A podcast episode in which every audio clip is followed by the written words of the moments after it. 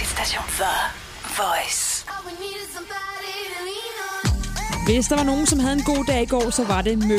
Hun fik nemlig at vide, at Lean On med Major Lazer og DJ Snake er den mest streamede sang af alle nogensinde på Spotify. Det er ret sejt. Tillykke!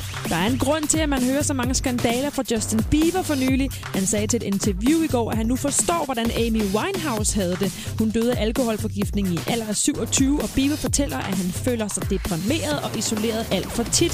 Hovedårsagen er paparazzi, og det har blandt andet ført til, at han sjældent taler med sin mor, som han var så tæt med. Vi håber da, at Biebers ord bliver taget så alvorligt, for vi skulle nøde miste endnu en stjerne alt for tidligt.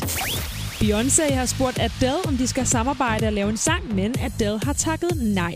For et par år tilbage sagde Adele, at hun selv gerne vil arbejde med Beyoncé, men i dag er hun selv en så stor artist, at hun ikke føler, hun har brug for at have Queen Bee med. Okay.